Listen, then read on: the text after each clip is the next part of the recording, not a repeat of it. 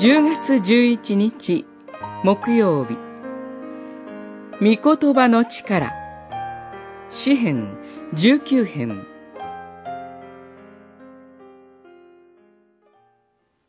天は神の栄光を物語り、大空は御手の技を示す。昼は昼に語り伝え、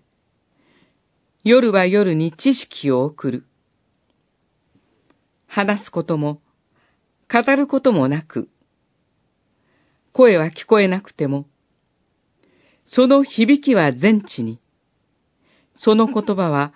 世界の果てに向かう。じゅうきゅうへんにせつからごせつ。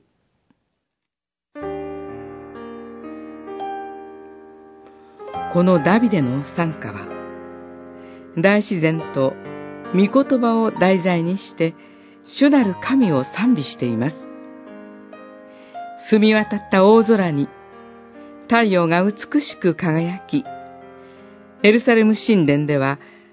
律法の朗読の声が、朗々と響き渡っている様子が浮かび上がってくるようです。大自然と御言葉をつなぐものは、主の創造の御業です。創世記一章の天地創造の記事は、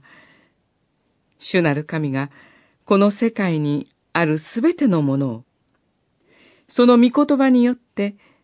極めて良いものとして創造されたと伝えています。詩編じゅうきゅうへんは、この世界が創造主なる神の御言葉によって創造されたがゆえに、その響きは全地に、その言葉は世界の果てに向かうと語ります。またパウロは、ローマの信徒への手紙じゅっしょうじゅうはっせつで、この箇所を引用し、創造主なる神の声の響きを通して、福音を明かししています。神の御言葉は、天地創造の時だけでなく、今もなお力を持っています。私たちが神の御言葉をふさわしく聞くときに、私たちは御言葉によって作り変えられていきます。キリストに似たものとして信仰者を作り上げるため、主なる神は私たちに御言葉を与えてくださいます。